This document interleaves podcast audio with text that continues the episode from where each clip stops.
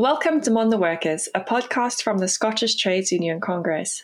I'm Karina Liptrot. And I'm Ewan McLaren. And today we are discussing UK Disability History Month, which has been running from the 18th of November will wrap up on December 18th.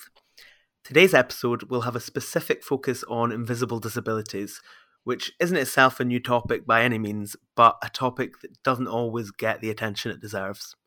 Yeah, I think you're right in saying that it doesn't get as much attention as it should.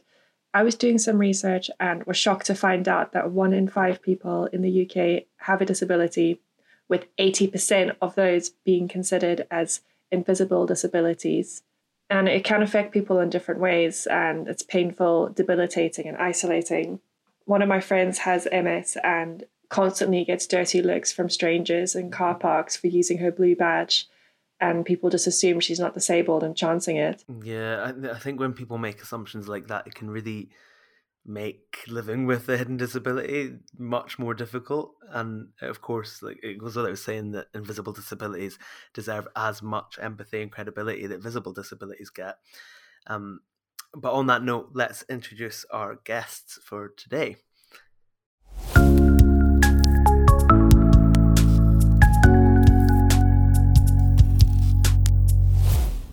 Today we're joined by Tony Slavin, who is a Unison convener and is vice chair of the STUC Disabled Workers Committee. Tony lives in Glasgow with his wife and a support animal, two year old Black Lab Freddie. Hi, Tony. Thanks so much for being here today. Very welcome. It's a pleasure. And joining Tony is Helen Auld, who is Scotland Vice President of the NASUWT and is a retired English teacher who continues to work as a supply teacher. Helen moved a motion on long COVID at the recent STUC Disabled Workers Committee conference. Hi, Helen. Thanks so much for joining us today. You're very welcome. Thank you for asking me. It's a pleasure to be here. To give some context for our listeners who may not know what invisible or hidden disabilities are, can you explain what hidden disabilities mean to you, Tony? Yeah, hidden disabilities are um, impairments that aren't immediately obvious. The majority of disabled people have hidden disabilities, and only a relatively small number have visible impairments. For example, wheelchair users and people with guide dogs. Research says that 43% of the British public say they didn't know someone that was disabled yeah, one in five people of the working age had a disability uh, within the Equality Act 2010. Therefore, this shows that there is a disconnect between the perception and reality and shows that the public still overwhelmingly associate disability with those conditions that can be identified from sight alone and this creates problems for disabled people in the workplace, as those misconceptions and attitudes can be used as an excuse not to provide reasonable adjustments and not being believed, receiving the general lack of support, and even experiencing uh, hostility from others. Tony, that was so powerful. Are you sure you weren't talking about me? well, I have, I have a sort of diverse hidden disabilities. I, I thought of this question in context of myself and one or two other people that I know right? Um, and bearing in mind that many hidden disabilities have an impact on energy levels, causing fatigue and pain management issues, and people think you're kidding on, you're at it, right? I mean, I have, I really have three hidden disabilities, but I've suffered from anxiety and depression. I'm type 2 diabetic, and I have partial hearing loss. It's a huge relief to me to discover that the issues I've had, which have had an enormous impact on my life and on my achievements, are now regarded as a disability. My nightmare was a staff meeting in a big hall because they wouldn't use the microphone. I couldn't make out what they were saying. And eventually one day I plucked up the courage to say, Could we have the microphone, please? Oh, we don't need the microphone, Mrs. Auld. If you can't hear, just you come and sit down at the front. Now, this is in front of the whole room, and everyone who knows me knows I'm a confident, able, dynamic person. I was affronted, totally affronted. I felt bad about it for months. It's just intolerance, inconsideration, and ignorance. Yeah, absolutely. I have a, I have a, I have a few stories like that. I mean, if you're talking about uh, the way the general public, uh, people in your own family can still feel like that.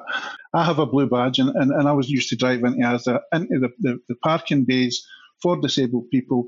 I would get out, and my wee girl, who was a teenager at the time, was saying, Dad, can you no limp or something like that? So there you go. There are people in your own family not really understanding. So when people had long COVID and everything, I could relate to that. I've had cancer three times, three different times, and I've had chemotherapy three different times, and it's the chemotherapy that has done this to my system, which which is a a, a, a big thing. I can walk 50 yards at a push, and then I need help. I have to get up at seven o'clock so I can take tablets, so I can get into the shower at eight o'clock. That is how bad it is. People don't see this. It takes me hours to get ready. People don't see that. The time I present myself and walk out the door, it has taken me at least two hours to, to, to be able to do that. The, the thing you were talking about where your colleagues and work pressures happen.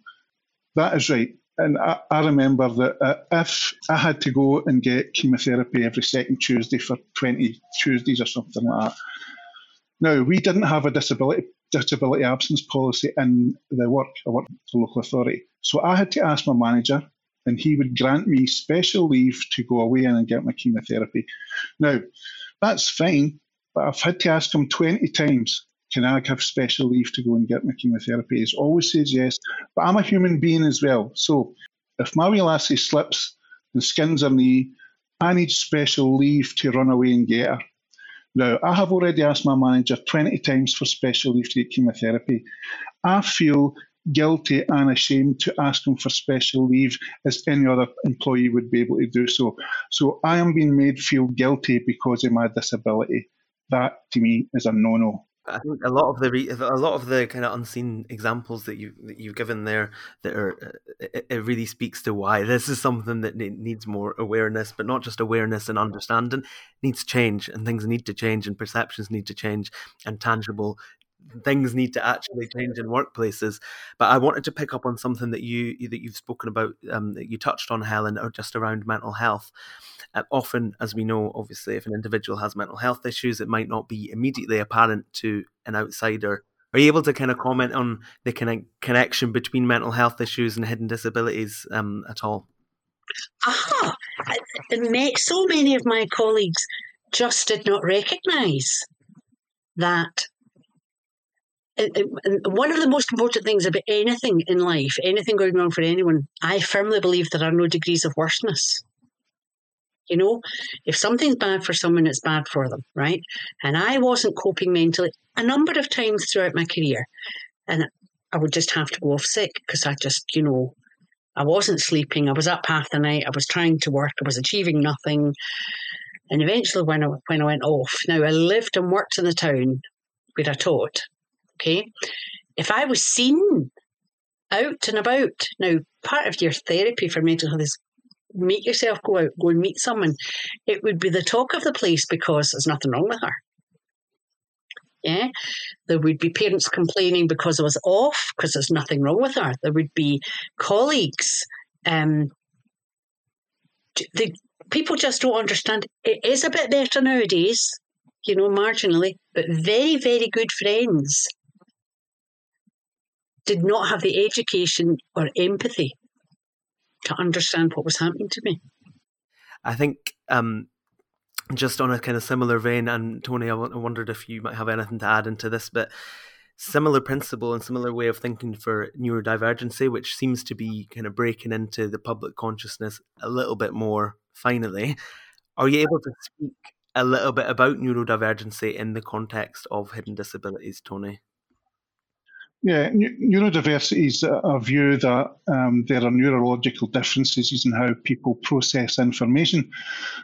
In other words, all our brains are wired differently, but our society, schools, and workplaces only accommodate people whose brain is wired in a particular way, and they're referred to as neurotypical, um, which disadvantages um, those other those others. People who are neurodiverse have a full intellectual capacity and we need to realize that a full intellectual capacity.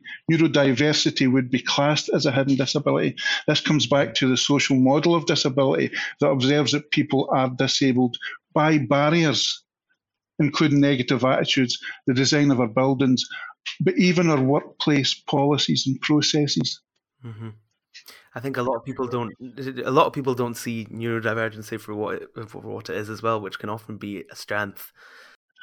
I, I think what, what we need to do, uh, Ewan, is is educate people so that they have a full understand, so that they have a full understanding of disability.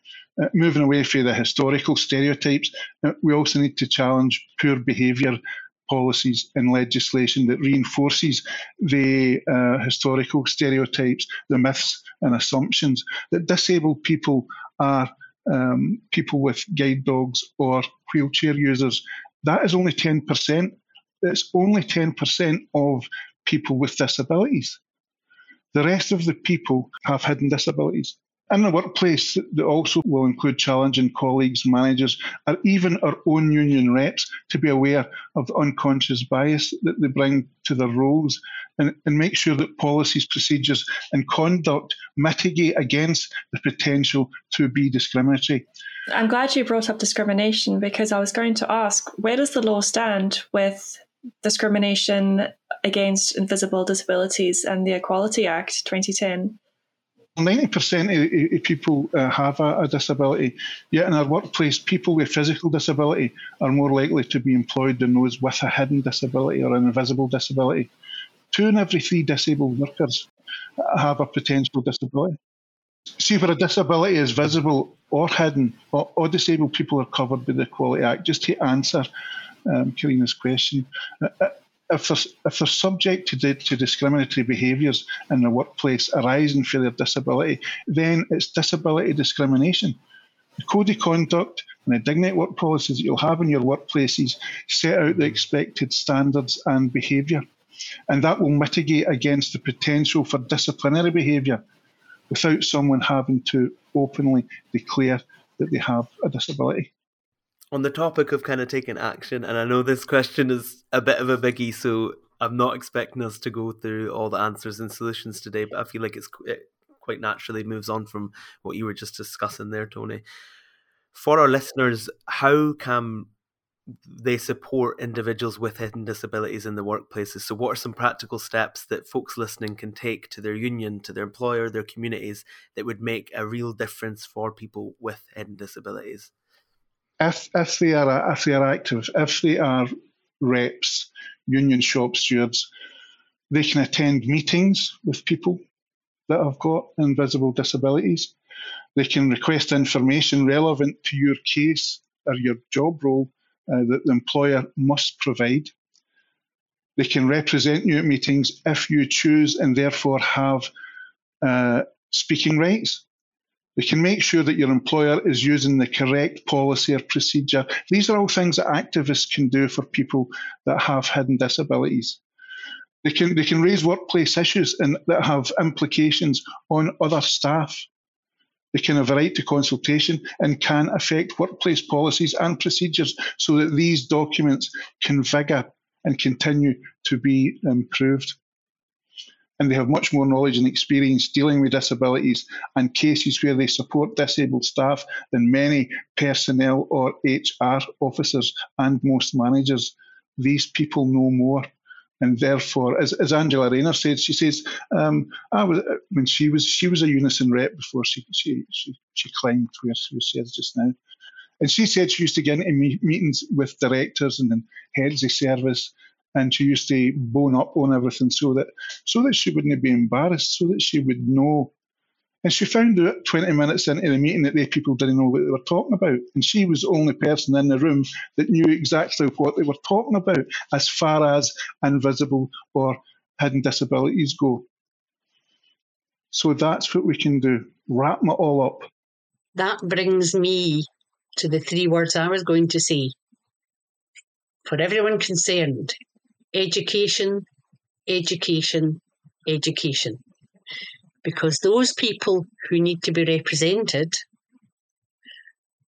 don't want to raise their head above the parapet. They don't have the confidence, they don't have the courage, and they feel they've got enough problems just getting through every day.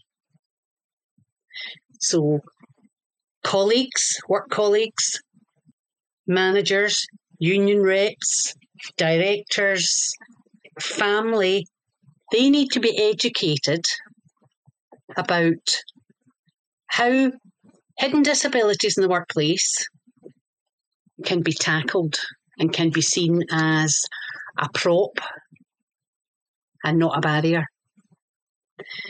They need to know now for you know, there are wee people I work with, they don't even know who their union rep is, you know, the wee classroom assistant. And in fact, that they, they find it quite hard. But activism also means making the union reps or the unions, because not every union rep's got that much time, making themselves known, welcoming their members and educating them we can do this for you. We're all in this together. We want this business to work. We want profits. We want us to have a good income. We want us to have a good feeling about what we've achieved.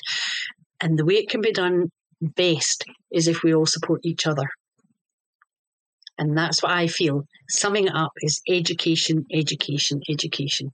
That's great. You've both given some really good practical steps on how to help. Helen, you spoke recently at the Disabled Workers Committee conference about long COVID. And would you say long COVID considered a hidden disability? I think that's what we're fighting for it to be considered at the moment. I really think it's going to have to be because if nothing else, this weekend's developments prove that it's not going away. And I know my union is fighting for it to become a recognised disability. Yeah, I'm, I'm part of the STUC COVID team that we meet the, the, the minister every every month, I believe it is. When Julie can't make it, Julie's the chair. Um, I go in her place, and of course we we hammer home absolutely every opportunity we get, uh, every opportunity that Roz Foyer or, or Dave Moxham gives us for making sure that people with disabilities, hidden disabilities, as long COVID can sometimes look like, are at the fore. Um, and we're no shy in, in going forward when, uh, we're allowed to speak to the minister. So, uh, and also, we have to look at equality impact assessments that, that's happening with uh, the Fair Work Convention, that's, that, that's happening with um, just transition. We have to make sure that they are there at the onset of this and they are looked at quality impact assessments for people with disabilities and all the quality, other quality strands, but especially with, with, with, people with disabilities. We have to make sure that quality impact assessments are there at the start of any of these government, Scottish Government um, areas. In fact, if I could just add a wee point, one of the reasons we put that motion forward was because we are fighting for it and we wanted the support of the STUC. We have got it. Well, listen, thank you so much to both of you for for speaking to us today. I feel like I've learned a lot, and it's, it's been really just interesting having this discussion around hidden disabilities. Um, so thank you so much for both coming along to speak to us. Yeah, I know you're both really busy, so it's really appreciated. Thank you. UK Disability History Month is an annual event creating a platform to focus on the history of our struggle for equality and human rights. To find out more, visit www ukdhm.org. Thanks for listening. This episode was hosted by Karina Liptrot and Ewan McLaren. Please rate and review us on Apple Podcasts and follow us on Twitter, Instagram, and Facebook. Our username is at Scottish TUC.